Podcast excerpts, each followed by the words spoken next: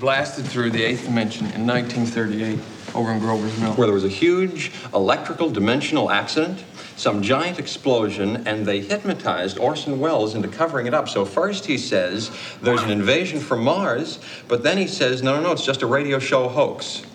Get it? No, let's go. Orson Welles. What about Yoyodyne? What about Dr. Lizardo? Well, that's what we're trying to tell you. There's someone living inside him. We interrupt this program to bring you a special report.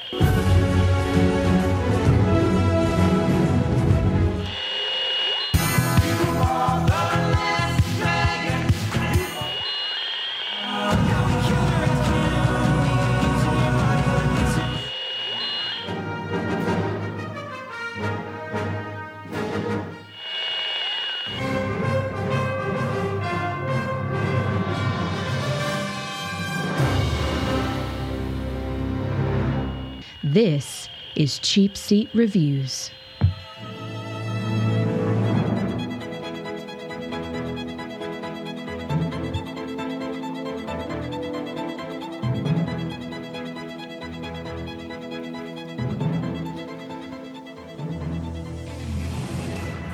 Hello, and thank you for listening to Cheap Seat Reviews, the podcast that explores the Hollywood film industry for the greater good.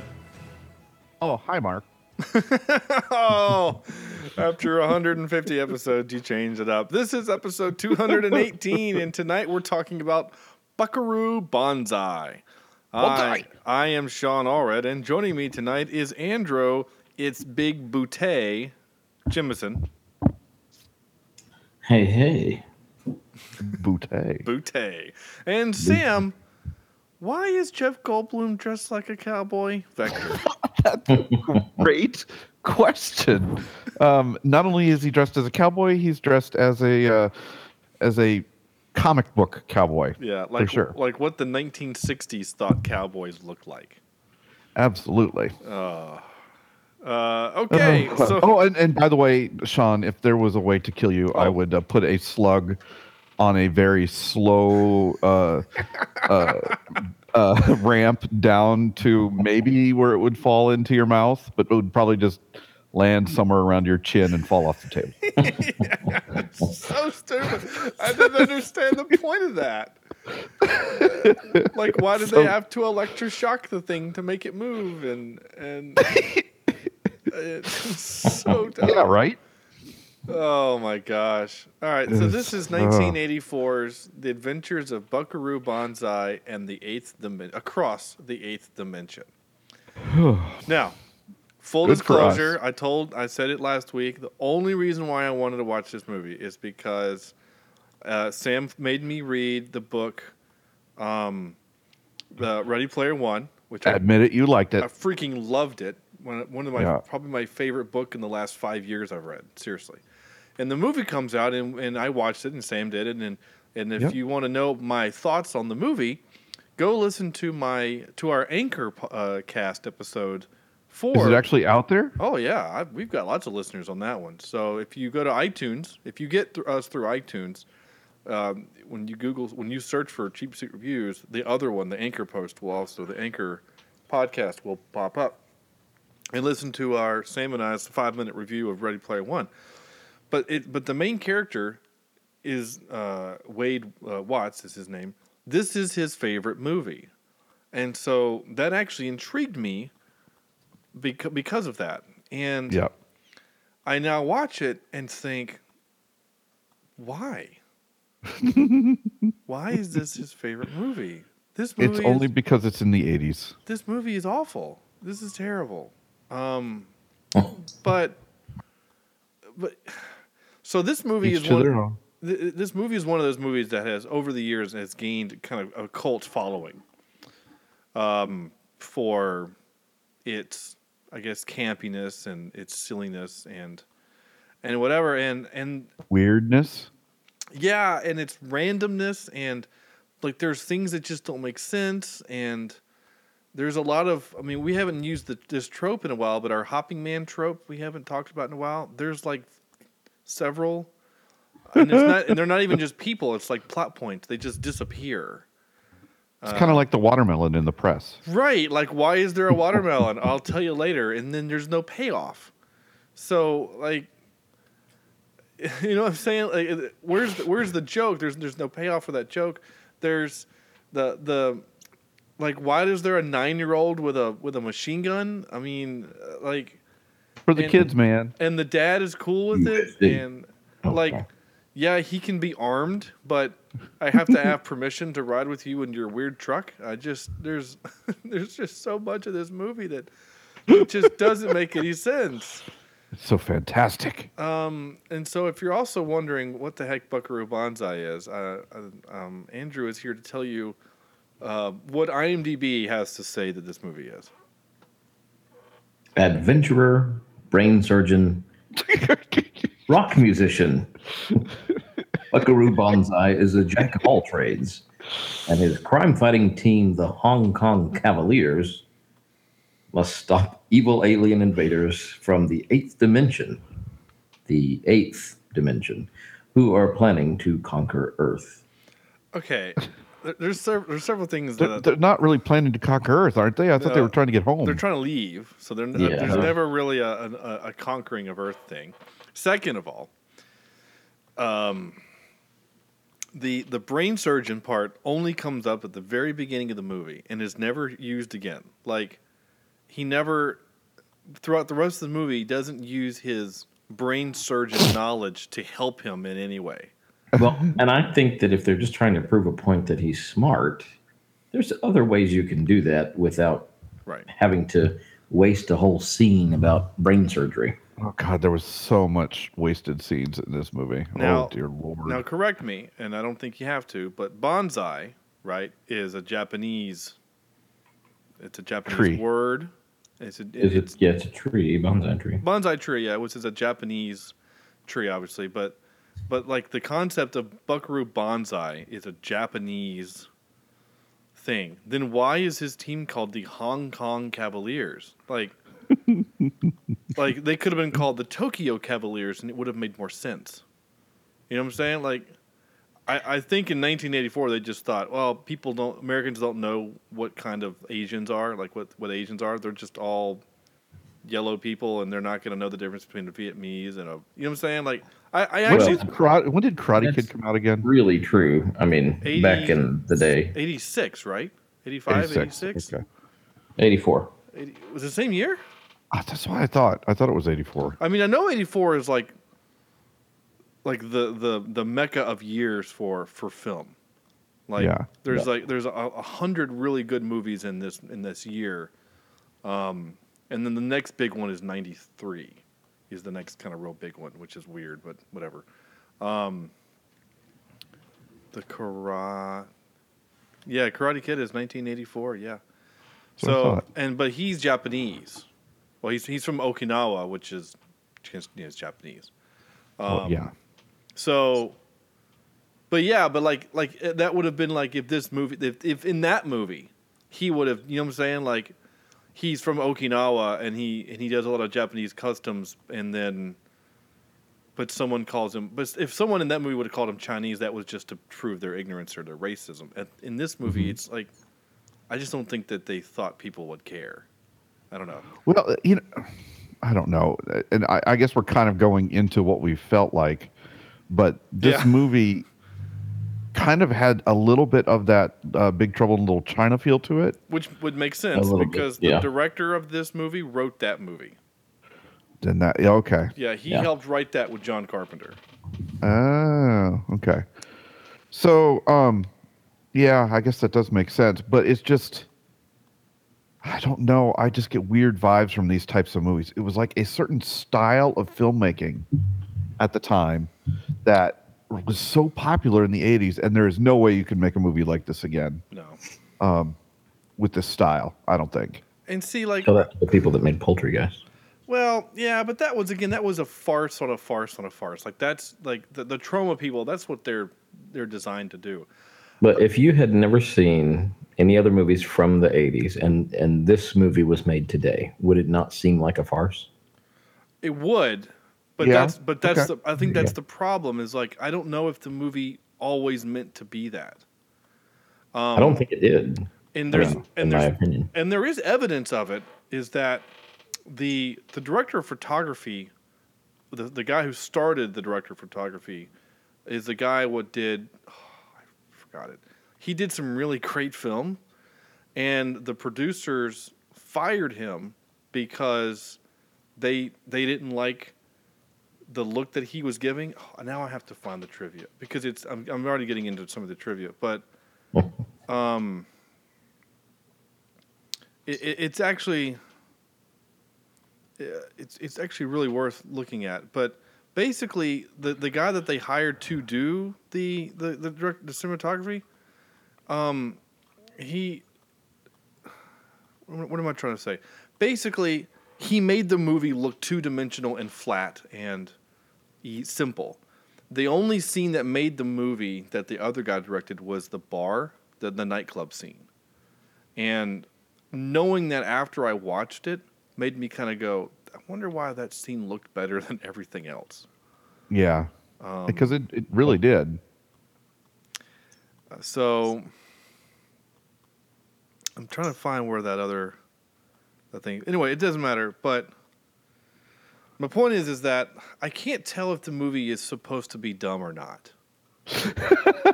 I, yeah. You know what I'm I honestly don't think it was meant to be, but it turned out that way. Like- Absolutely. And this yeah. is and and fair or unfair, one of my favorite 1980s sci-fi films of all time that isn't a Star Trek movie is The Last Starfighter. I Yeah. love The Last Starfighter, and it is campy, but they weren't trying for camp. They were trying to make a genuine sci-fi movie, and and it, and you can tell that they tried, and they're really trying in that movie, and it works. I, st- I still think it, yeah, this they're using at the time state of the art, like only Tron, like Tron level uh, CGI, right? And Mhm.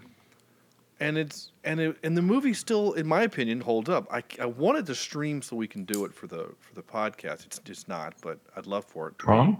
No, not Tron. Um, the Last Starfighter. Oh yeah, yeah. yeah.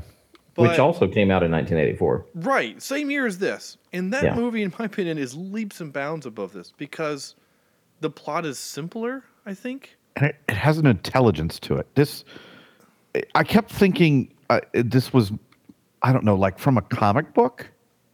The name just lends itself to, you know, was this a mm-hmm. comic book before it was a movie? And I thought maybe it was some weird kids comic book, you know? I think it is based And- on. A, I think it's based on a novel, actually. Yeah, and I, I just, it's so stupid. It just, Okay, just to give us some perspective here, and go, go with me for a moment. Yeah, Okay. sure. These are the other movies that were made in 1984. Oh, but there's a bunch of them though. But yeah, go ahead. 16 Candles, Yep. Karate Kid, Ghostbusters, The Terminator. Um, I'm not going to name all these. Indiana Jones and the Temple of Doom. Mm-hmm. Neverending Story, Beverly Hills Cop, Amadeus, uh, Footloose, uh, Police Academy. This is Spinal Tap, Splash, uh, Corny's favorite, Children of the Corn, um, The Last Starfighter, um, and I think oh Star Trek three. Yeah, Um, I would have said it had you not. yeah. So I mean, there's some really good movies, and Ghostbusters is in there. Yeah, you said that. So there's some really good Yeah. movies that the really, really like defining of the decade type movies. right. I mean, even Star Trek Three, which is one of the lesser of the Star Trek films, makes wait, I thought the odd ones are the good ones. no, the even ones are the good ones. Even ones. Okay. Yeah, Sorry. that's fine. Um, yeah, I, and that's unfair too. That you know, that's a Paramount production. That's Industrial Light and Magic.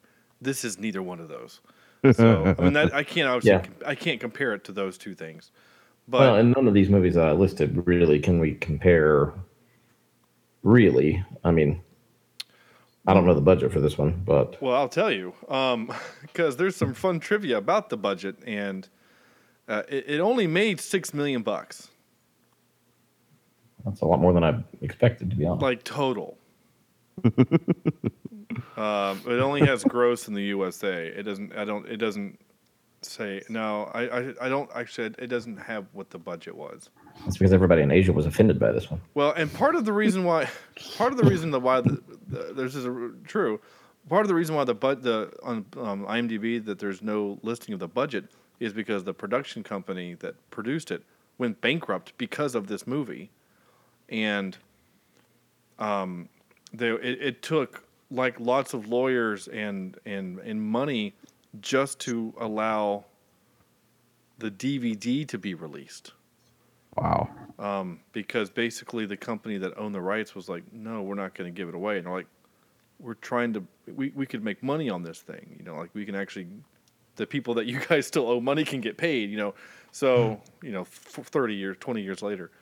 But, um, but um, I, I, when I, when we first started watching the movie, when I first started in, uh, in the, the first credits, and I guess I've completely screwed up and we were 25 minutes on this show. Um, I guess I should say, hey guys, what are your thoughts on this movie? But I, I think pretty uh, people pretty much know where I we think stand. I think Yeah, I think so. I think we're all kind of so when I saw I, I saw Peter Weller's name pop up, I was like, oh, okay, we got RoboCop in this. That's cool. And then John Lithgow, I'm like, oh, that's that's interesting. And then that Jeff Jeff Goldblum, Jeff Goldblum's in this. Christopher Lloyd is in this. My gosh.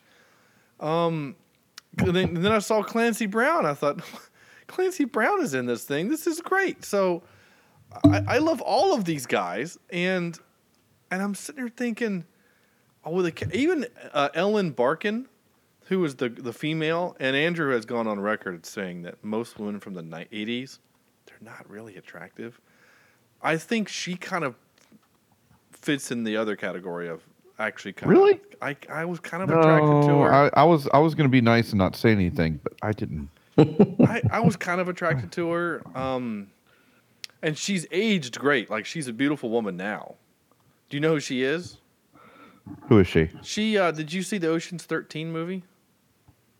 The one. No. where- oh The one with all the ladies? no, that was Ocean's Eight. Oh, I saw Ocean's Eleven. Okay, so you just saw the first one. Well, and the second one. So you saw Ocean's Twelve. Yep. I didn't know there was a third one. Yeah, it came out like a decade ago. She has aged fairly well. Yeah. She's in a new show called uh, Animal Kingdom or The Kingdom or something. It's on TNT. Yeah, TNT. Um, but in the in the Ocean's Thirteen movie, uh, Matt Damon has to seduce her. Um, oh. Yeah. So. Yeah, I, I I find her attractive. Uh, so anyway, she yeah Animal Kingdom. That's what she's. Her in. eyes would bug me. Why? What's wrong with her eyes? I don't know. it's Just kind I of. think she might have had a little work done. yeah. Eh, maybe. Uh, the fan. She was in the fan. Oh, I didn't know that. Gosh, she's in a bunch of movies. I just didn't know. Gracious. Uh, a lot of the stuff though I've actually never heard of, so actually it's not that surprising. Um. Anyway, so Yeah. so but I saw, but like, but this, I, go ahead, Andrew, please. Yeah, I was just as I was watching this movie, I thought to myself that it's one of it's a movie that can't make up its mind really what it is and Right. what it's about. I thought there's so many ideas thrown into this, and you can tell even from what I read, you know, from IMDb. I mean, there's just so much that I felt like at times I was watching, you know, especially especially at the opening. I thought, okay, this is going to be kind of like Star Wars, and then for a moment I thought, mm, no, okay, this might be more like that. Uh, uh, oh crap, I can't even think what it is now. Um, well, we mentioned Big Trouble in Little China, Yeah. and then kind of kooky. Yeah, and then there were some feels of, I mean, it, it happened in the music too. Like there were some things in the music that I noticed, and you know, being a band director, I am drawn to, as you guys are musicians. I mean, you understand it too. I I heard beautiful little, synth. yeah, and I heard little like snippets of what it sounded like the Charlie Brown theme, and then and then I heard little Star Wars references, and it, I don't know. It to me, the movie just felt so unorganized. It felt like they had all these great ideas on paper, and then they threw them all together, and it didn't turn out so hot. Yeah, I agree with with Andrew There, one hundred percent. there was even there was even one moment where I looked at um, Peter Weller and I thought, God, he looks like Doctor Who. Like there was, you know, in the way that he was dressed and well that you know is this a James Bond film in parts as well? yeah. You know they were trying to create a character that was larger than life, but I don't know if they were able to really succeed in doing so.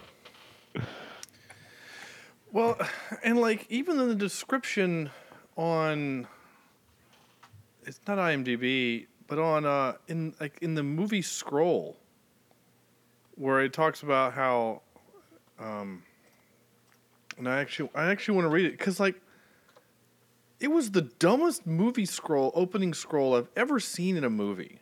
Yeah, it really was. It it made no sense. Like You know what it kind of you know what I it, it reminds me of some of these Chinese Japanese movies that sometimes you get that are dubbed over that have these silly concepts.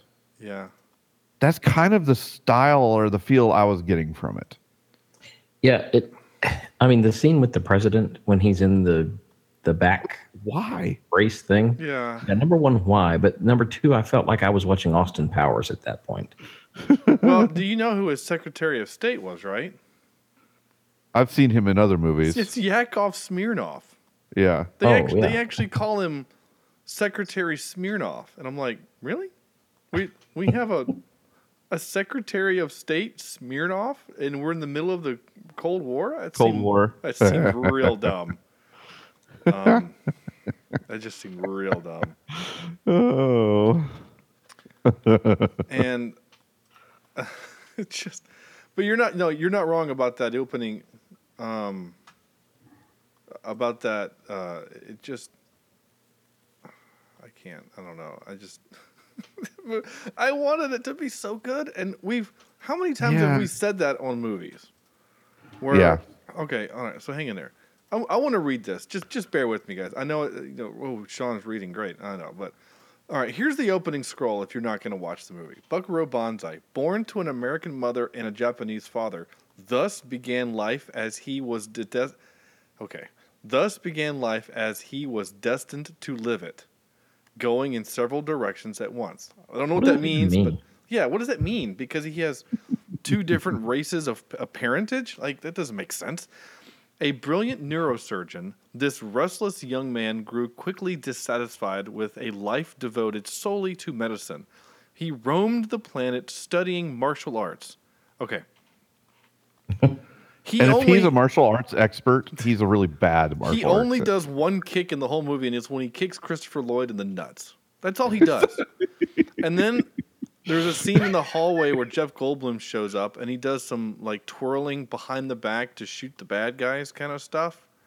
And then we never get that again, Yeah. uh, or or having had it before. And then Jeff Goldblum even did. He even went as far as when he shot the bad guy, he blew the smoke off his gun barrel. Like he even did the, like oh come on, like And you know, this was the first movie that I've noticed that um, the guys shooting the guns kept their fingers on the triggers all the time. yeah. Did that did that bother you? I know you're kind of a gun guy like that. Does that bother you? A little bit. I mean, they even they even went so far as to told to tell him bad gun safety is when he's walking with the gun pointed up, which is what you should do, either up or down, right? If you Yeah. have friendlies in the area, you want it to be up or down. And the guy says, "Point your gun out." Like he's like, "Oh, okay." I'm like, "That's that's wrong. That's not right." You're like the boss just went in front of him. So if he has a misfire or if his gun accidentally discharged, you, just, you shoot your boss in the back. You know what I'm saying? It was so dumb. Um, all right. So keeping uh, brilliant neurosurgeon, restless young, uh, he roamed the planet studying martial arts and particle physics, collecting around him a most eccentric, eccentric group of friends. Those hard rocking scientists, the Hong Kong Cavaliers. That's a bad sentence. So, I mean, that's the intro. Uh, well, that's part of the intro. We get a little bit more here. Hold on. And now, with his astonishing jet car, which is actually a truck, ready for a And bold. that doesn't sound like it's running very well. Yeah, it's the an- timer the timer belt uh, doesn't quite uh, Yeah, that that sync up very that, well. That F three fifty was struggling. When I saw that in the when I saw that in the opening scroll, I thought, okay, he's got a jet car. This is going to be like he'll have a, a you know, a vehicle like Batman or something. He can Yeah. go around. Yeah. And it was used, what twice? Uh, well, once actually as a jet car, and then once just Yep. to take him to the groceries. I mean, I'm saying like he just get the jet car fueled for for high for for normal street speed or something like that. Like Yeah. you don't have another vehicle at the compound you can just drive. Like you know what I'm saying? I mean, Like, well, Bat- Batman doesn't have a, I don't know, a VW Bug that he drives around well, no. He had when, when the the Batmobile isn't working. Right, but his glass also doesn't break when you hit it with a, a wrench. um,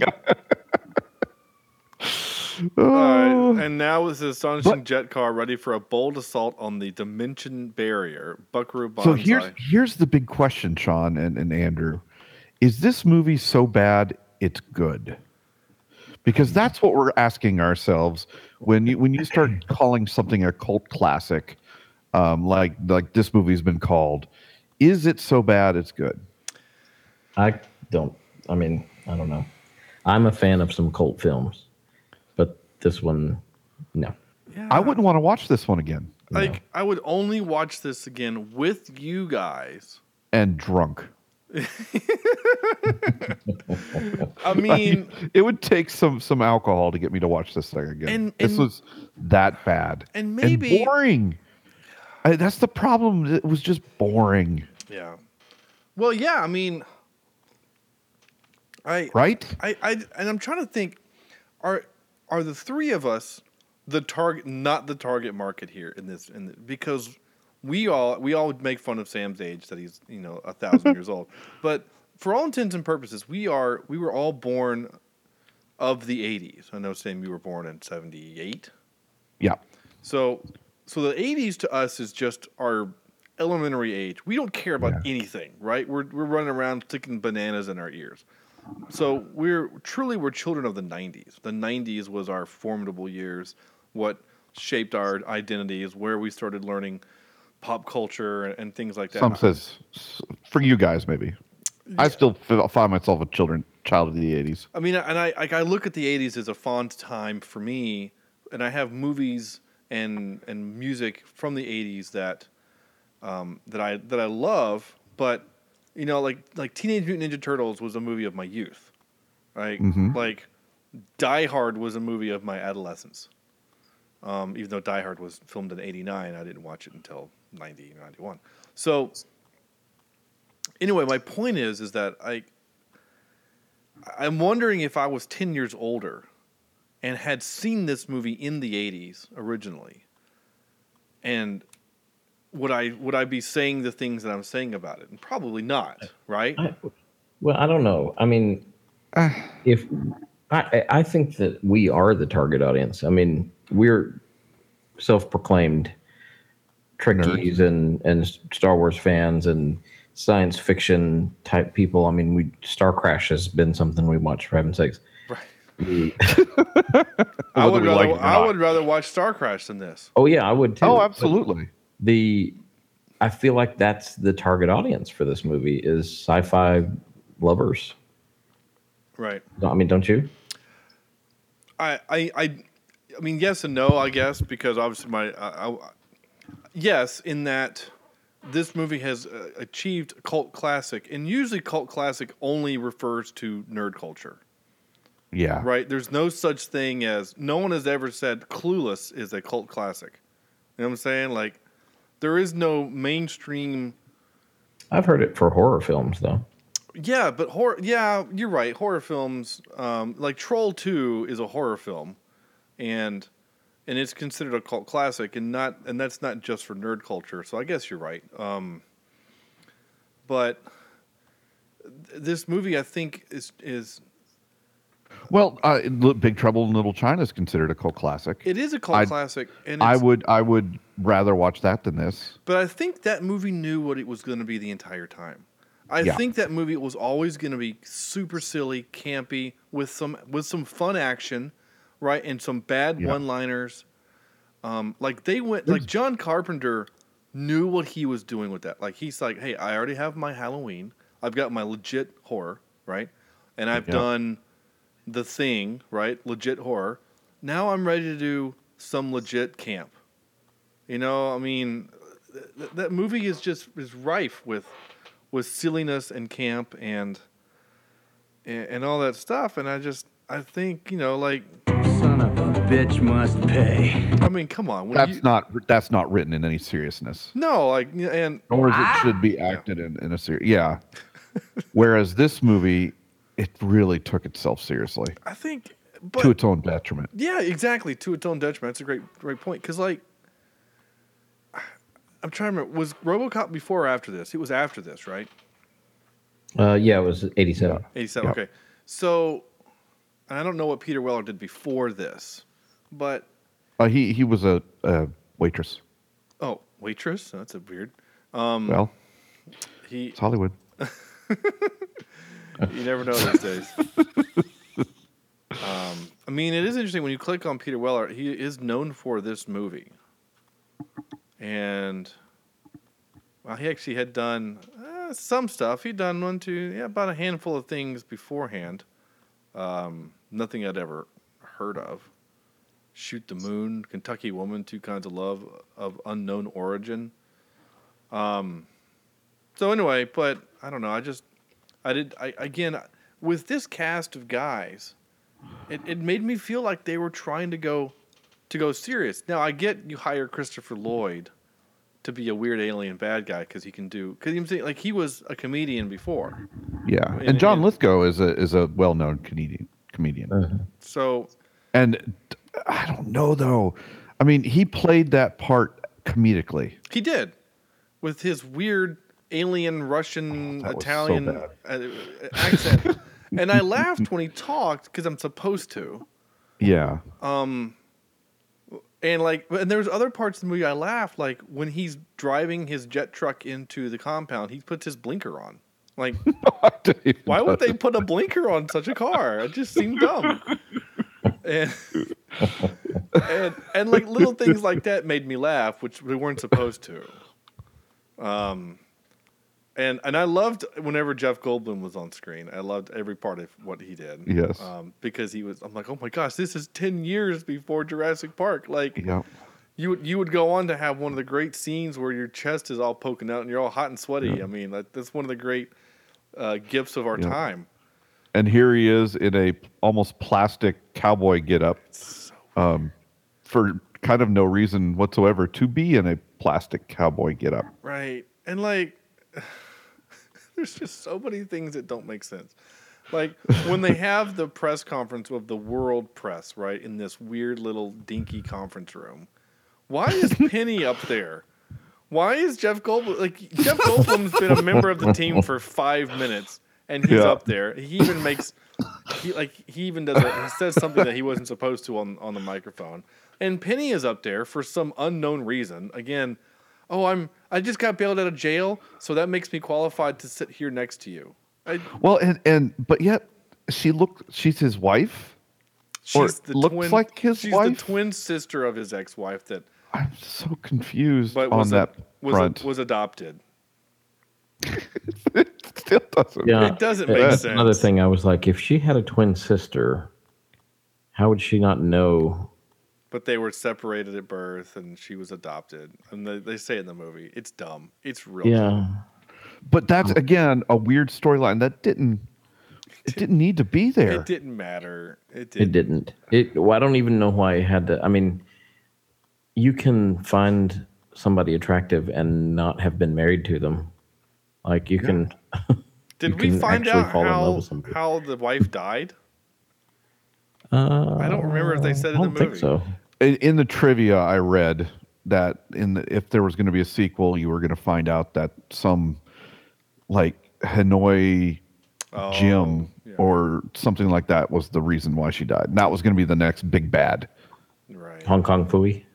Yeah. They, Kind of. well, at the end of the movie, they actually have in the credits, "Stay tuned for the next Yeah. great adventure," and it was going to be called Yeah. "Adventures of Buckaroo Banzai and the Evil Dead" or something. I can't remember what it was, but they were anticipating a sequel. Like they, Yeah, yeah. they were they were ready to make a mm. franchise.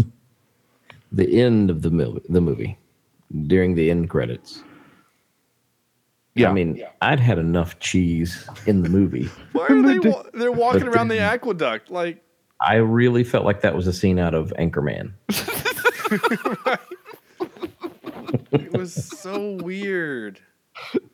And I mean, they were like marching in step to the music, and I was kind of impressed by that for a moment.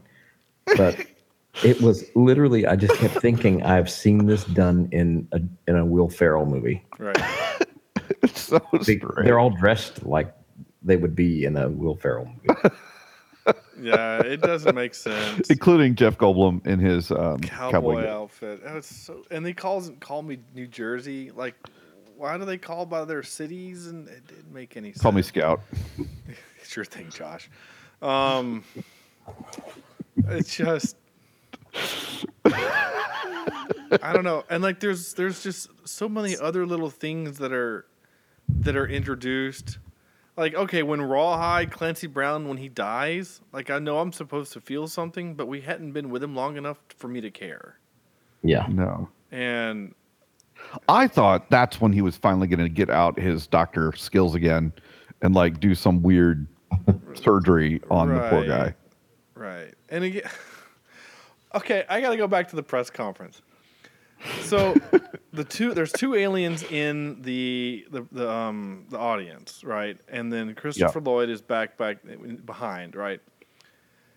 If if the whole point is to get the doctor so that they he can build them or they, he can use the thing, the MacGuffin of the movie, to get them back to their home. Why is he wearing pantyhose over his face? Who cares if people know what you look like? What you're an alien. And, It and it wasn't. It, it was mesh and it was see through and it was only covering half of his face. yeah, Like, it what- only covered his nose and down. Like I can still see your eyes and hair. it didn't make any sense at all. It's just Oh. there's so much of that in this movie that just didn't make sense. I mean, like Yeah. I like, know. and and more than just the watermelon.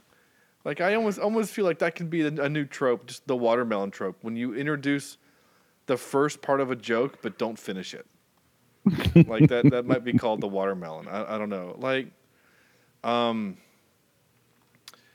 uh, did like did John Lithgow need to electrocute himself just so he can have a flashback? Like, was that the point of the electrocution? I think, yeah, I believe so. like he I hooked- believe he uh, he, looks- had to do it. he puts it up to his. we, we, just- we can't just see a flashback. Like we have to be never electro- never before in a movie have we just cut to a flashback. I think we could tell by the way that he's not in an insane asylum and that he doesn't have charcoal on his teeth and his hair is all frizzed out that it might not be the same time. Right. But I tell you what, he was looking pretty good for a man who looked like he was in his 20s in 1938. Yeah, Yeah. that's true. So I guess when you're an alien, you don't age the same way. But even the doctor man looked pretty good. You know what I'm saying? Like, in, if he was, even if if he was a young scientist, a brilliant scientist working on that team at tw- at 25 years old in 1938. I mean, help me out with the math there, Sam. 38 to 88 is 50. Yep. So then you back it up four years. So you're talking 46. So he would have been. 80 something. No, if he was 25, right? So we're talking 60, uh, eight, nine years, seven. So he's about 70 years old. Dude looked good for 70. Yeah. Oh, and, yeah. and again, that's assuming that he's a young scientist at, you know, really young, brilliant scientist at 25, which, whatever. Anyway, it's fine. Um, I did write, of course, they're all in a band. Um, um, while Oh, and, but- and for being a rock and roll legend, um, that was kind of a small nightclub shit too. uh, club, man. It was really bad. I mean, everyone knew his face, right? He could just walk in, like the people that were making out behind the, the dumpsters at the hotel or whatever, like, hey, that's Buckaroo Banzai. And then he steals a motorcycle. Hey, that's Buckaroo Banzai. Like, everyone knows who he is. And he's playing in this shit little hotel bar. And the guy, even the guy, the manager's like, I don't care who you are, and you're gonna play in my. It's like, come on, The guy has two saxophones. He's playing at the same time. You need to be doing That was impressive, by the You way. got to be more big time than that. Come on. Is that possible, Andrew? Oh yeah, I've seen. I've actually seen people do it. Oh my gosh! I have to ask. Stuart. I can actually play two trumpets at once. Whoa. Not well. I can get a couple pitches out. I can barely play my euphonium well, let alone two of them. Um, I guess it's different when it's a big mouthpiece like that. You know, enough real estate. Um, he had his own video game and his own like comic book. I just He was a big deal, man. he was a big deal, but I don't understand why. What made him a big deal? Like, just I'm I'm okay with the idea of of merging these different worlds of brain surgeon, rock and roll guy, martial artist. Okay, like Doctor Strange did two of those, and and made a pretty darn good movie. Yeah. Um, and I, I'm sure they're out there where there's a band guy that turns into a hero or something like that. I, I don't know. I'm sure there is. I just don't know. You it. might want to see Corny on his favorite movie on that. one. Uh, okay, you're fair. You're right. Scott Pilgrim versus the World is, is that thing. But You're welcome, Corny, if you ever li- listen. But like it, it doesn't. I, know again, I, and I'm okay with the idea that this guy is perfect. I'm I'm okay with that, and he takes risks, and he does. He, he's a you know the president calls him on his When know, there's trouble. when there's trouble, you call Buckaroo Banzai. Like I understand that this is kind of a callback to even like the Sky Captain in the World of Tomorrow movie, right? Where Sky Captain is this ace pilot and and a great p- fighter, and you know the, the the government calls onto him to help save the day when giant robots come and take out the city's generators. Like I'm I'm okay with that kind of, but that that world is fantastic and weird. This is supposed And awesome. yeah, and this is supposed to be just normal, except with little interdimensional travel, and yet, only thing he can do is kick Christopher Lloyd in the nuts. I mean, just I didn't see why. I don't know. I guess my here's was, my a, that was a pretty good kick, though. I mean, and here's my other gotta give him problem, that. Sam and Andrew. Okay. Yes. we have learned from mob movies and old western movies that the reason why the bad guy the, the head bad guy is the head bad guy is because he's typically because he's either really smart and the people that work for him fear him because of those smarts because he knows things about them or or whatever or he's scary because he's big and violent and strong and can hurt people right like usually Or or like uh, Daredevil's, what's his name, and is both. The the kingpin, right? Exactly. He's Yeah. he's both really smart and ruthless. He he can, you know, out talk you in an argument and beat you to death with a car door. Um, Yeah. Which he does both of those things in that first season. um, and so whenever I see movies where the bad guy, the head bad guy, is neither, Yeah. I'm always And like, this- how did you get there? You know what I'm saying? Like, how did? Yeah. So, and, and here's kind of where I'm coming from. We've been watching as a family every every night or most every nights. We watch Star Wars: The Clone Wars, and and they're pretty good. The we did the we reviewed the movie and we kind of we kind of gave the movie grief, and I think rightfully I didn't so. like the movie at all. I think rightfully so. It gets better. Um, there's a lot less of the It got better. yeah, it got better.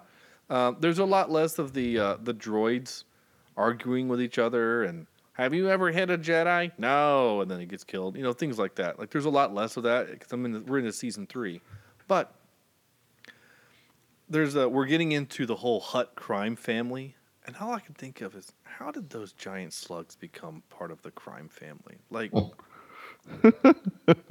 I'm not threatened by them by physical force, right? And so either they just know stuff, or you know what I'm saying. Like I don't understand how they became. So how are they how are they portraying it then? What's the well, the only like we, we what- see. what's the reason according to them?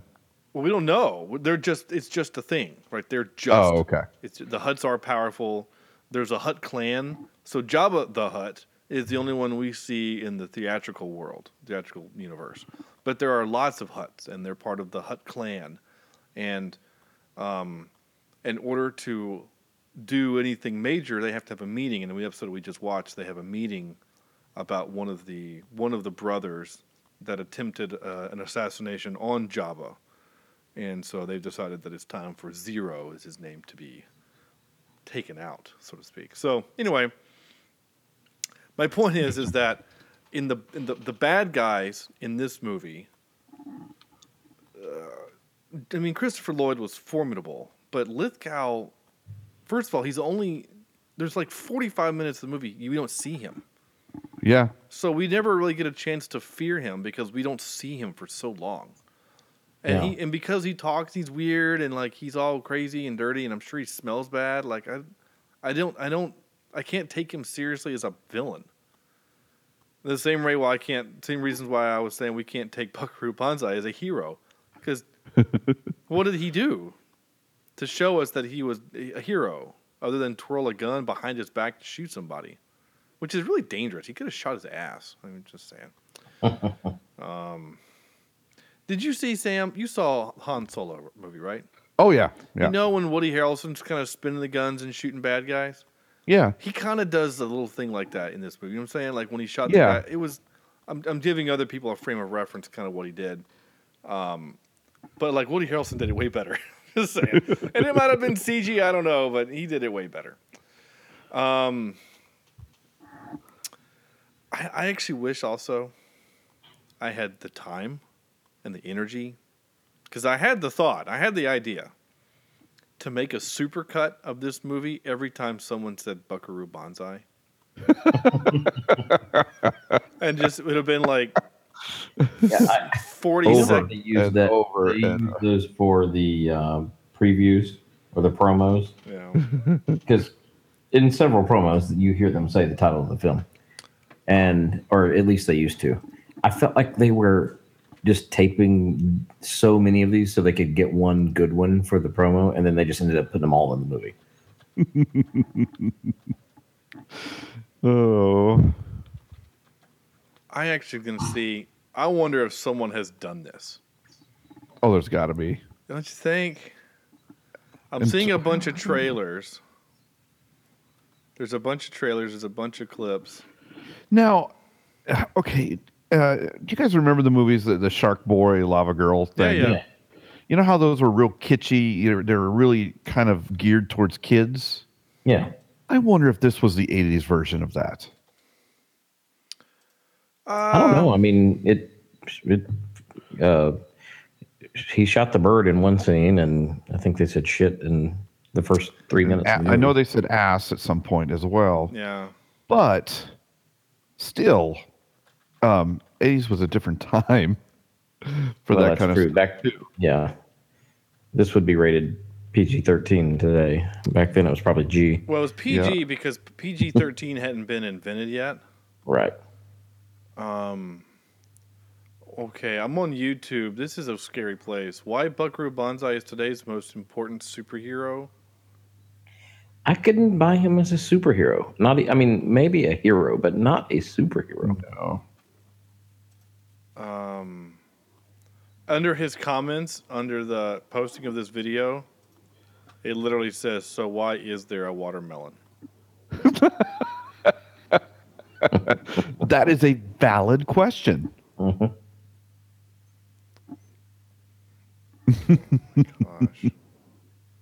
Sorry, I'm just looking. I, I can't get down this rabbit hole right now. I just maybe I should. I just can't. I just don't care.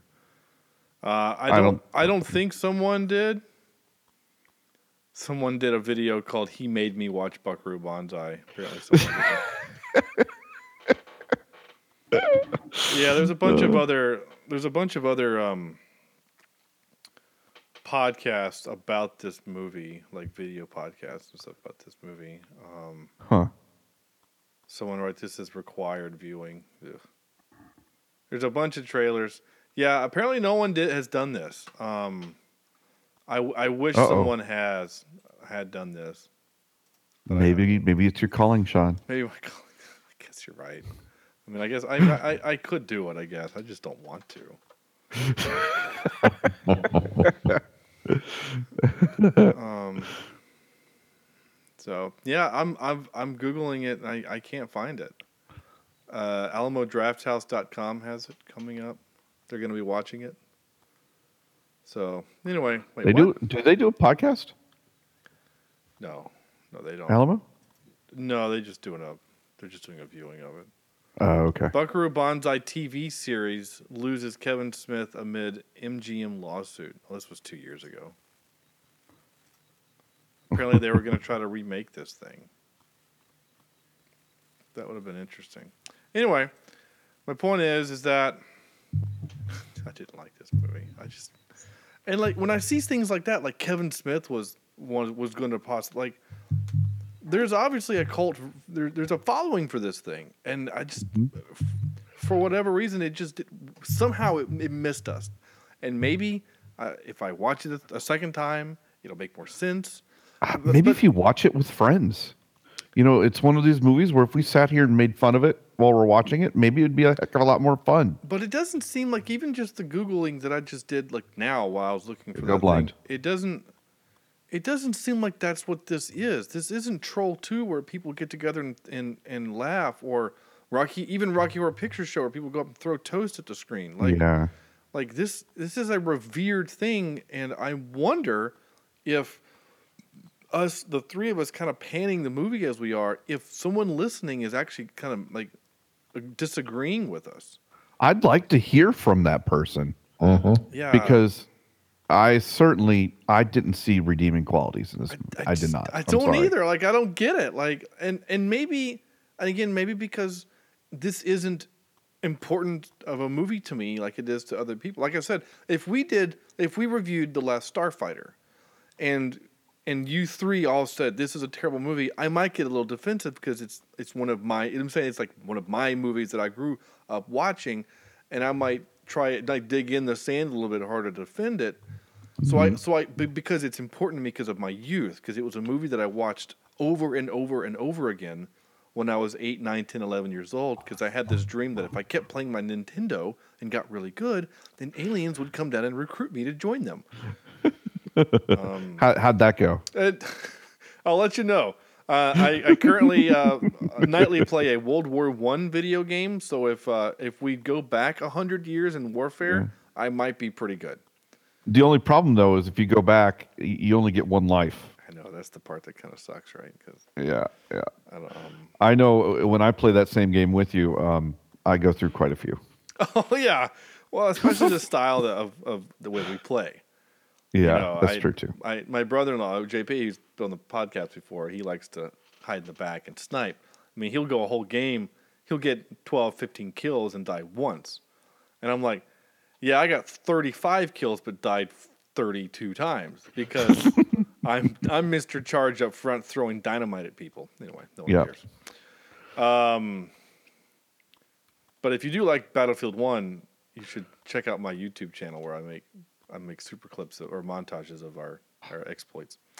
Anyway, and if somebody Sam would actually play again, I know it's can- been hard, dude. he can Getting be- up early is is it makes it hard because since you guys start at like one o'clock in the morning. uh, uh, last few nights, we, well, we're all back to it too, so we're all starting earlier. Oh. Anyway, uh, I'm still really confused about why the kid has a weapon. Um, Well, he needs it, obviously. so, okay, so was the Secretary of Defense? He was a bad guy, right? Uh, I th- I think Right? That's the problem. Do we know? I. Uh, Because like he he shows up with the the van. All right, here's here's a sequence of events, and this is one of my hopping man moments. He shows up with the tour bus and goes to the guard station to distr- to the track distract the guards. You- Sorry. you okay? yeah. You good, Andrew? Did your cat attack you? No, I just happened to slam stuff into my microphone. Sorry. Okay. So he goes and distracts the guards. Then he goes into the compound and he's r- walking around like he owns the place with his pistol out and he's carrying it weird. He was carrying it like a nightstick. It was weird. Like he had his finger in the trigger guard, but he had the it was he was palming the the the cylinder where the bullets are kept and he had the butt of the gun aimed out. You know what I'm saying? Like Mm-hmm. like he's gonna shoot his foot off or something. Um if it was You're gonna go blind. Yeah, or, well, I guess. So your eye out. so then he then he walks into the torture chamber, and he doesn't care. He's like, "Oh, I, whatever you guys do on your own time is fine." I I'm, I was looking for a bomber, and so I thought, "Well, wait a minute. Did he just Are we now to believe that he like he knew that these bad guys, these aliens, and they had advanced technology, and they were gonna like create a, a weapon for the American government so that we could take out Russia? Like, are we supposed to infer all that from that phrase? I'm looking for a bomber. You know, and then and then he finds the the Mc- MacGuffin doohickey thing in her purse, which for whatever reason aliens didn't look in her purse. I mean, my God, it's not like Maybe she- it was under a tampon. I mean, There's there's only certain lines we'll cross as Yeah. even Man. aliens are like, "Oh, I'm not going in there." Oh. So he finds the thing and then he leaves, and then the kid sees him and just points a gun at him and takes the thing from him. It's like, how did? Why would the kid think him a bad guy? Yeah. It's it really that made no sense. It made no sense. And then I'm- the, and then they're I- sitting on a bench, and the, he's trying to buy the thing back to from the kid for a twenty. Then the the heroes show up. The kid takes the twenty, and then the guy just walks away. Like wait, wait, he just walked away. The kid's not gonna go. Oh, he's with them, by the way.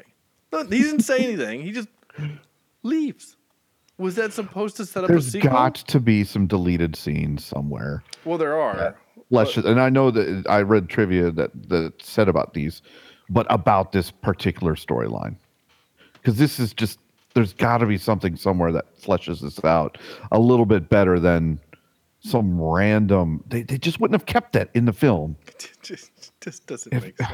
or maybe I missed something. I don't know. I just I'm like you though. I felt like there is something else I missed, or or there was about this situation that would make it make more sense. like and this and this this junior buckaroo banzai force like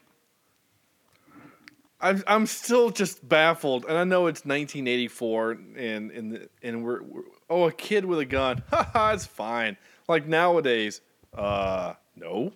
But um and you're right and but i'm i would not mind a remake of this of the idea of of a of a guy who's so gifted and smart that he he uses his talents to help people and I'm okay with a weird alien thing or or something like that. I we we, we still make movies like that today that are weird and whatever. Um, but just give me a storyline that makes sense and is in linear. It just this thing is all over the map. Like and then like Christopher Lloyd gets mad at at his boss for some reason and and screams like screw him for some reason and then he complains about him and then Lithgow kills him. Like oh there's another trope where the the boss bad guy has enough henchmen that he can kill his henchmen. And then and then the ship at the end is flying around and I'm like well like, again I- what was the what was the point? Like and then how did he know that Banzai was in the pod he just starts talking to him like he knew he was there. Like, how did he know he was there? Because he snuck on. And then the pod has a gun that's more powerful than than anything else. It just, you know what I'm saying? Like, there's just so much that just doesn't make sense. You know what? It. You know what though. You know what? Maybe they were going after with all this was the imagination of, of an eight-year-old, a nine-year-old. You know, all the buttons you're pressing, all the things, all the imaginary things that you do. Maybe that's what they were going after No.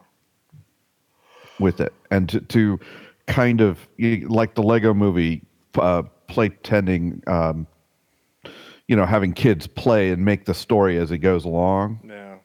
Maybe that's kind of what it was going after I in this. had they went that route and actually used it as from a kid's point of view, it might have been more entertaining.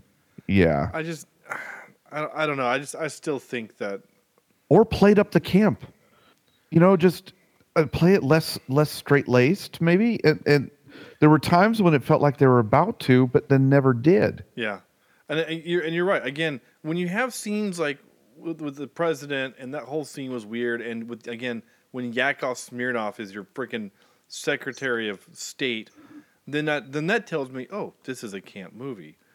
And then, Yeah. but then you have scenes where like, um, where they're where they're using the technobabble and they're trying to create actual peril. And I'm like, okay, so we're we're playing serious You know what I'm saying? And then oh, the the jet car is, a, is an F three fifty pickup that sounds like shit and uses a blinker. okay, we're we're back to camp now. And then Yeah. and then oh, oh we're no we're back to serious. And then and then John Lithgow has that weird rousing speech that makes no sense. and so it's like okay, we're back to camp. Like the movie cannot freaking make up its mind. Yeah. It just can't. It, it literally is like there's four different directors pulling it in every direction. yeah. So you want you want some clips? I do have some. Sure. What'd you grab? I have I have a few. Um, so okay, here's 19 seconds of Jeff Goldblum. I just I just like the way he talks. Um, I think he's one of my favorite parts of Ragnarok, and uh, Oh, so absolutely. it's just I think he's 19. the same character in every movie he's Well, ever been you're, in. you're not wrong. So this is just 19 seconds of Jeff Goldblum doing Doctor Speak. See, this is the point where for me it started to look like a problem. I mean, you know, I wanted to sacrifice the precentral vein in order to get some exposure. But because of this guy's normal variation, I got excited, and all of a sudden I didn't know whether I was looking at the precentral vein or one of the internal cerebral veins or the vein of Galen or the basilar vein of Rosenthal. So on my own, me, at this point, I was ready to say, that's it, let's get out. he didn't take one breath in that whole t- dialogue. Jeez. Uh, this made me laugh. Holy Toledo! There you go. Holy Toledo. Holy Toledo! There you go. Um, supposedly, What was the? What, by the way, what was the fascination with New Jersey? I don't know. Uh, Maybe the, Right? the director's from there. I don't, I don't know. It, it it was weird. Maybe they're like, oh, we're New York is overplayed. Let's do everything in New Jersey. Um, well, no, because the director was born in Connecticut, so I guess I mean, maybe he lives in. Uh, I don't know. Um, I th- uh, this line supposedly, like, there's actually some history on this actual line itself, but and the movie makes you think that this is the most Zen Buddha, you know, um, you're gonna find inner peace. I just, I just rolled my eyes. No matter where you go, there you are. What? no matter where you go, there you are. Well, it's true. I mean, I guess it's just if you're if you're sitting down, there you go. I don't know. It's just dumb. Uh, here's one of the fifteen hundred times this was said in the movie. Hey, wait a minute, you can't ride that! It's Buckaroo Banzai! With that music, man, wasn't that great? Oh, you gotta love some '80s synth. Oh I mean, man, that, that it's just so good. that music was fan freaking awful. Um, it was terrible. I mean, like, but I will say this: I, I Cowboys are trying to get to oh, I didn't mean for that. Um, I, I will admit, when the music started at the beginning, I felt like I'd heard it before. I'm not gonna lie. I was like, Oh, yeah. I'm, I'm saying it had some connotations of other I, I other soundtracks. yeah, I, I this this thing came on, and I'm like, I I know this film score. I've heard this before, and I wonder if if they played a little bit of it in Ready Player One. You ready for some of this? Okay, let's do it. I'm just gonna play enough to just enough to get kicked off of uh, YouTube.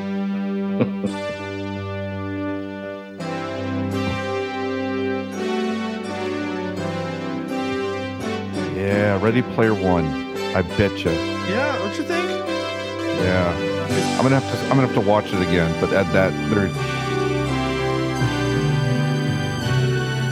so I mean that, that I think they actually put that in Ready Player One because that sounds Yeah. familiar. Um, I might just go. and more than up- likely, they were able to get it pretty cheap in Ready Player One, if I would guess. Yeah, I would think so.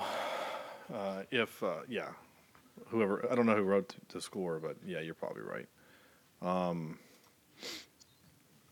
Anyway, uh, that's was that all my clips? No, no, I got more clips. Uh, here's John Lithgow.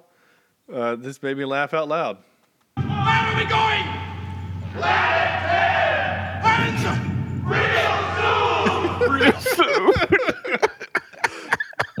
I'm like, oh, okay, we're back to camp. Got it. All right, I'm with you.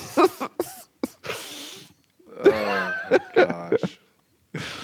Where are we Oh. going? Real soon. Like, why did they all think that that was the thing to say? When is this podcast done? Yeah, real soon. Real soon. By the way, one of the scenes that they cut was where Jamie Lee Curtis appeared as his mother. Oh wow. Yeah. So, um, Michael Boddicker, Bod, yeah, Boddicker is the guy what did the uh, music, um, the, the the the gnarly synth stuff. So, anyway, um, next sure clip. it's not butt liquor? Uh, I hope not. uh, actually, it would be if you if you put the the comma, you break it in half. It would be bod dicker. he is a bod dicker. Uh, he has done such music department. Let's see. Let's uh, composer. He composer for this and something called The Magic Egg and The Adventures of Milo and Otis. That's a, I've watched that. The dog movie, the dog and the cat movie. Yeah. Um, he's done a whole bunch of stuff as like as a musician, though. You know, good great gracious, Bionic Woman. I can't even read all this stuff. It's it's it's insane. Um, my gosh, he's done. Sorry, give me a second. He's done 276 credits as a musician. Holy on, crap. On film scores. So he's done Good a bunch him. of that stuff. Yeah. So yeah, he's he's got talent. Um, so good for him. Uh, this made me laugh. A goddamn planet. Understand, monkey boy? Let's get out of here, John O'Connor. But John Whorfin said we could kill her. Damn John Whorfin and the horse he rode in on! Uh, I had to make sure I got some Christopher Lloyd yelling. and uh, and then and then I'm like, oh yeah, Jeff Goldblum's like, oh she died. Like like oh I, I did everything I could. Oh okay, we're a serious movie. Buckaroo, President's on line one, calling about is everything okay with the alien space cloud from Planet 10, or should he just go ahead and destroy Russia? Tell him yes on one and no on two. Which was yes, destroy Russia or uh, number two? I'm like, oh okay, we're we're back to that again. Okay, got it. uh, here we go. And now for some more bad news. Ready? Uh, oh, tropes. I wrote crazy scientist and all microphones called cause feedback, and there's about a dozen. Oh, of course. other- You didn't know that? Especially when there's really bad sound operators. That drives me crazy.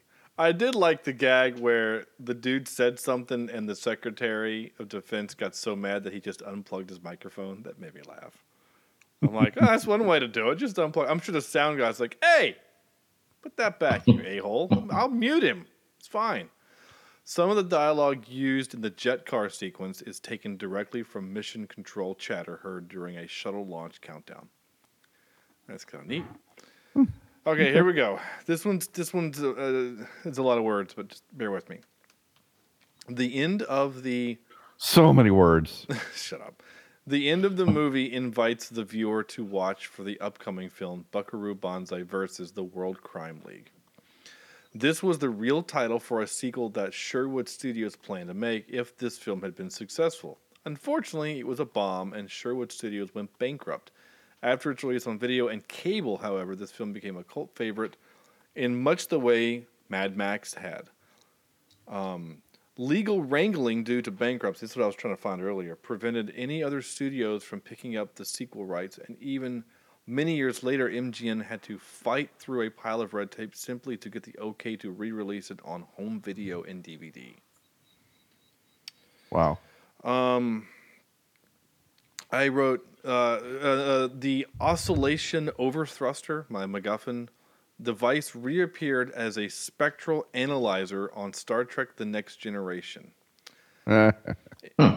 In another Star Trek connection, the quote, no matter where you go, there you are, appears on the dedication plaque for the USS Excelsior.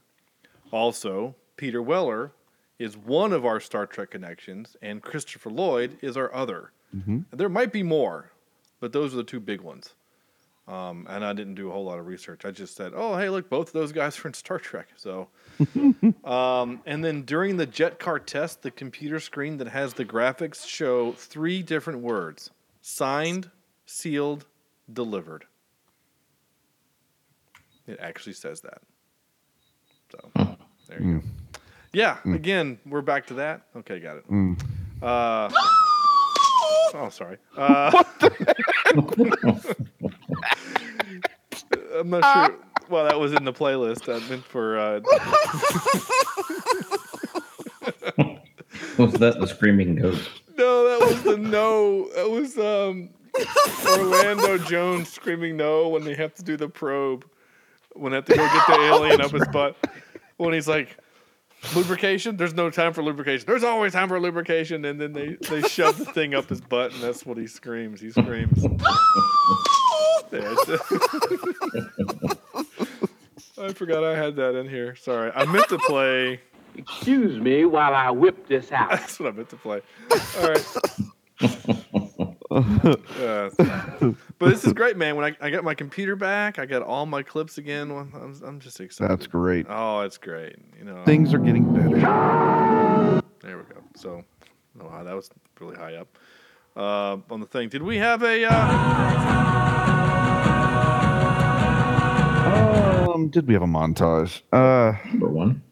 I don't remember one either. unless it's the the aliens building the ship while he's saying his speech. I don't remember. Anyway, it doesn't matter. Top three, we decided to go with dimensional travel. So I think there's going to be a lot of loose interpretation on what that means, and uh, we'll try to keep the discussion to a minimum. Andrew, Okay. Um, I have number three, Inception. okay? Oh yeah, Nice, Yeah, okay, totally yeah. with you there. Uh, number two, Ghostbusters. Um, they battle. Uh, what's the name Yeah, well, isn't he from? from? Uh, Oh yeah, I get, I'm with you the- there. Yeah, the the- Stay Yeah. Puft Marshmallow Man actually technically comes from another dimension. Yeah. and so does um, Gozer, I guess. Gozer, that's the name of it. Yeah. Gozer, the Gozerian. And then uh, number one, and I love this movie, and I never really thought about it being a dimension, you know, an other dimensional movie until I read something about it, and it made a whole lot of sense. And that's Groundhog Day. Okay. Oh, okay. Yeah, explain. Um, and the article that I read was basically every day is a different dimension happening on the same day at the same time. Interesting. I guess that would make sense. Okay. Yeah.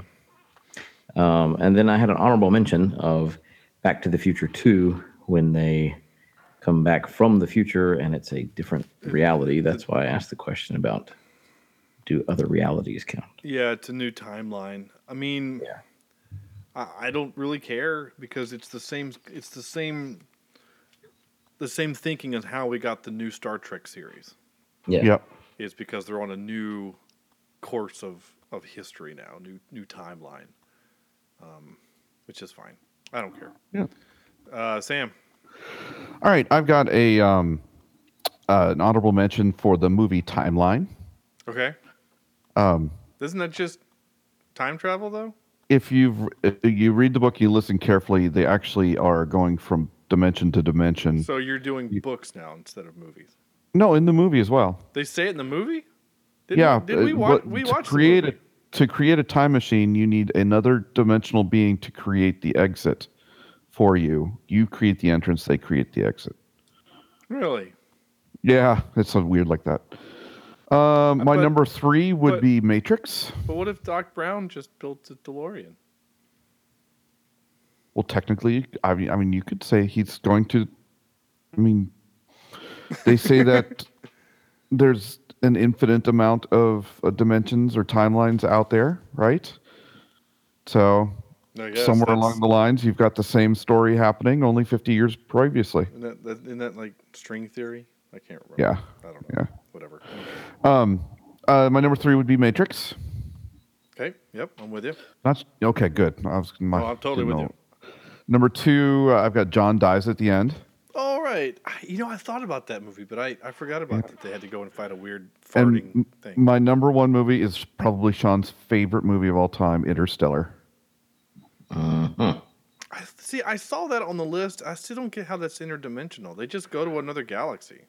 The uh, the aliens, our future selves, are supposed to be interdimensional Oh, beings. I, I get the yeah okay yeah the tesseract bit. I get that Yeah. that's a different Yeah. dimension. Yeah. I'm with you there. Okay, well that's fine. Still not a good movie. Um, I just had to stick that in there. you, dude. man. Screw you. So my honorable mention is breaking the rule. Uh, when I say Star Trek, I actually mean the the TV series. Um, What? From there, they so in this the Star Trek universe, there's actually a, a, a they, they they also believe prescribe to the multi dimension, the multiverse, and Mhm. they accidentally in um, in every series of of Star Trek except I don't think Voyager did it. They accidentally jump over into the other dimension, the other universe, in which the Federation is actually the villains. They're actually bad guys, and they create Oh. the Terran uh, Empire and kill.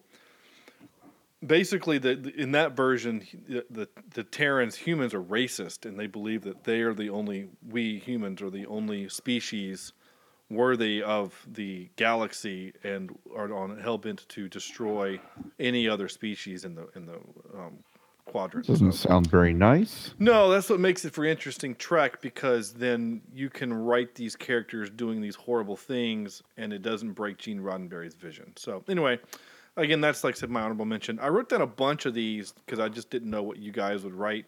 Uh, Jet Li's The One. There's a lot of you know, there's a multiverse kind of concept happening there.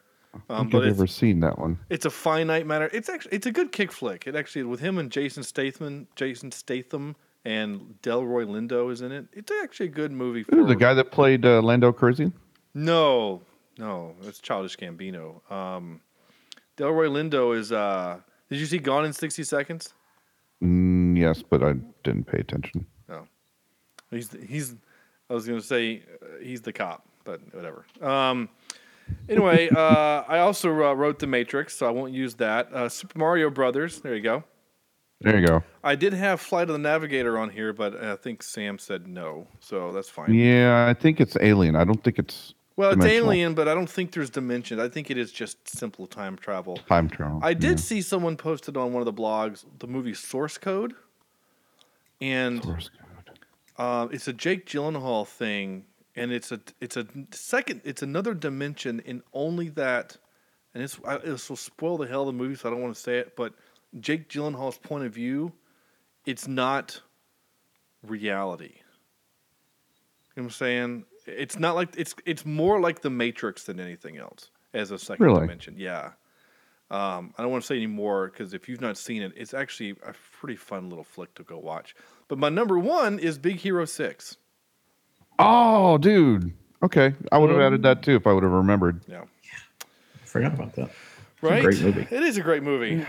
Um, I love. What about uh, would Doctor Strange work for that too? Oh yeah, the mirror dimension and the multiverse and Dormammu. Did you guys Yeah. have you have you seen the how it should have ended for Infinity War? Mm, They did no. they did like six endings and like four of them Doctor Strange just completely wins the day. like the first one is like Thanos walks off. He goes, "Yep, you look more like a Thanos." and He goes, "Maz is dead." He goes, "Yep," and he goes, "Okay, portal." And then he opens up a portal underneath him, and then as he falls, he uh, he he closes the portal around the gauntlet until the gauntlet just pops off. And he goes, "All right, that was easy." That could- That would make a lot of sense. right? You know. So anyway, Well, I've I've read a lot of that too, where they they had a really hard time with some of these OP um, characters in the movie and how to handle that. And Doctor Strange was certainly one of those. Yeah, and and the and the because again, I, I know we talked about it uh, last week's episode uh, of this where I, I watched the director's commentary, and they wanted to talk about how they talked about specifically they wanted to show off Doctor Strange is significantly more powerful than the last time we saw him, um, in being what he was able to do, and but you're right, just the, simply a sling ring kind of makes him pretty. if if that cuts off body parts when when Yeah. it closes, like because they do it in the movie, right? The the guy Yeah. that's Oh, in the snow, they, they send him to Antarctica or whatever, and then he reaches up and they close it, and his hand just cop- lops off. Like, oh, you shouldn't have shown us that movie, because then we're asking why couldn't have done that with the gauntlet. So, but I guess the idea would be like maybe because he has the tesseract stone, like that wouldn't work for him, you know. So anyway, whatever. Mhm. It's fine, doesn't matter. Um, what, what does matter is we're gonna give this Wait, a, what's supposed to happen? a score. Uh, this is where we do this it's part of the show where you guys tell me, and of course I participate in the giving of a score of out of ten. Um, and I'm pretty sure that our numbers are not going to go anywhere near what we did last week. Just Uh, no. Go ahead, uh, Sam. Uh, sorry, Andrew. Oh. Sorry, I didn't mean to throw that. No, it's fine. IMDb gives us somewhere around a six something, which was surprising. Yeah. Well, I Um, get it because again, fandom. Those are the people that are voting. Yeah. Yep. But they're weird. And then, um, you know, I, I just, this movie to me, I- you know, my rule about is if it keeps my attention, and I wanted it to keep my attention, but it was jumping around so much. It was like the movie had, it was like movie Tourette's or, you know. Uh, so you're not wrong. no, I so I can't give it a high score. I'm gonna say, um, uh, maybe a 3.5 random watermelons in a press out of 10. Right. Okay. And see, doggone it, Andrew took my number. I was going to go for three and a half. Um, I, I, I don't know the clothes, the clothes she was wearing, which were like rags tied in the middle. I, I don't understand, and because of that, I'm going to give it a three point four nine. Well, remember she was she was poor as hell. Like Yeah. she says that like this is her last nickel. Like she only had enough money to buy the alcohol and apparently the little 22 she was going to use to kill herself with.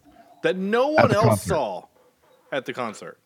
Oh, they're all watching Buckaroo sing, sing a song, Right. They're singing a song on Sing. the piano. Man, yeah. sing a song.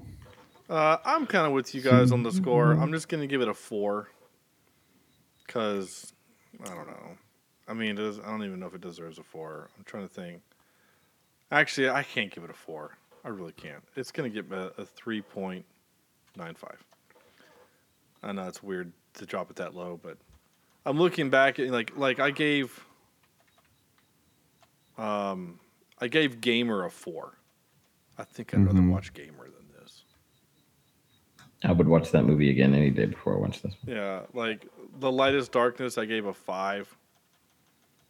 Um Mercy Kill.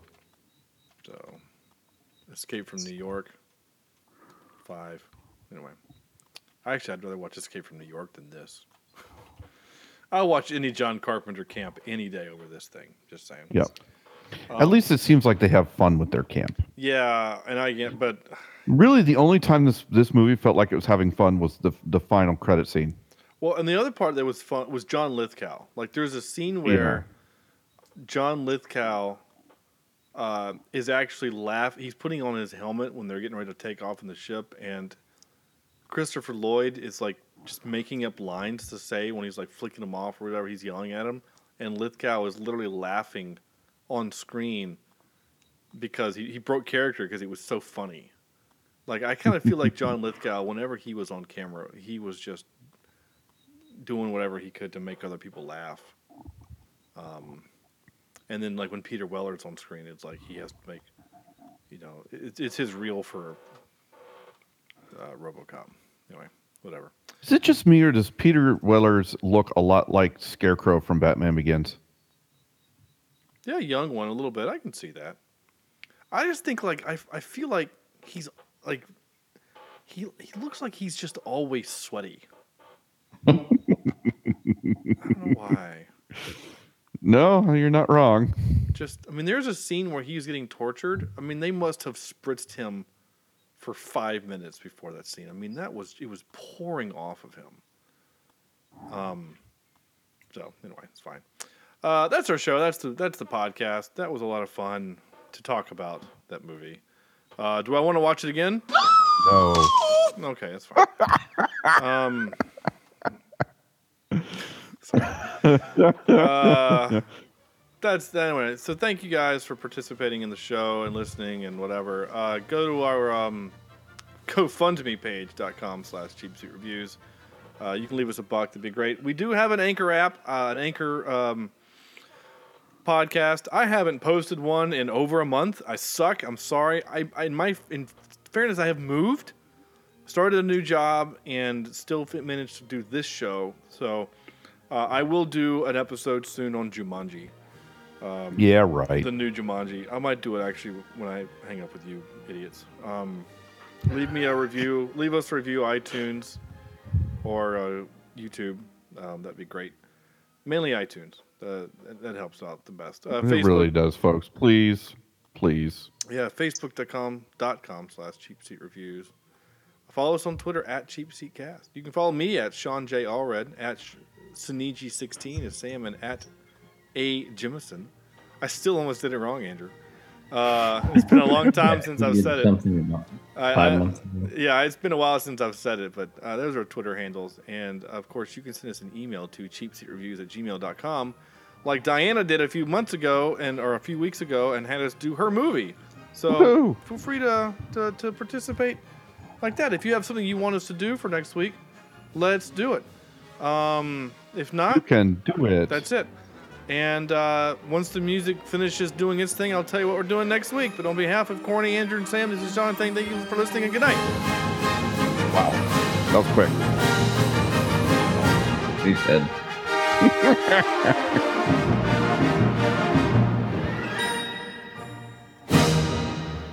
And next week we're doing Ex Machina. Ex Ooh.